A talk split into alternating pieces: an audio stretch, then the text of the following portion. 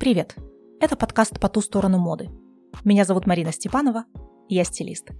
Каждую неделю я встречаюсь с интересными людьми и обсуждаю тему, которой живу последние пару лет. Мы говорим об этичных и экологичных практиках в моде, устойчивом развитии, медленной моде и осознанном потреблении. То есть о том, что прямо сейчас разворачивает моду в другую сторону. От бесконечной погони за трендами к гармонии с человеком и природой.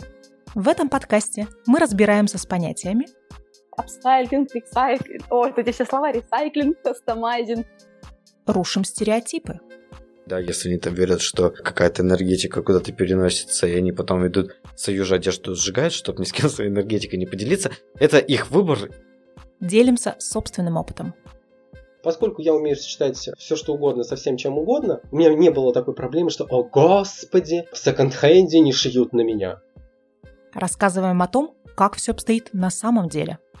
Из этого пока есть только вариант либо на тряпке, либо на тряпке. Вот и все.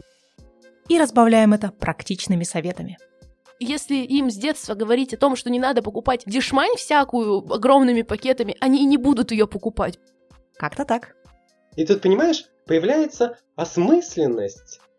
Слушайте нас в любимых подкаст-приложениях.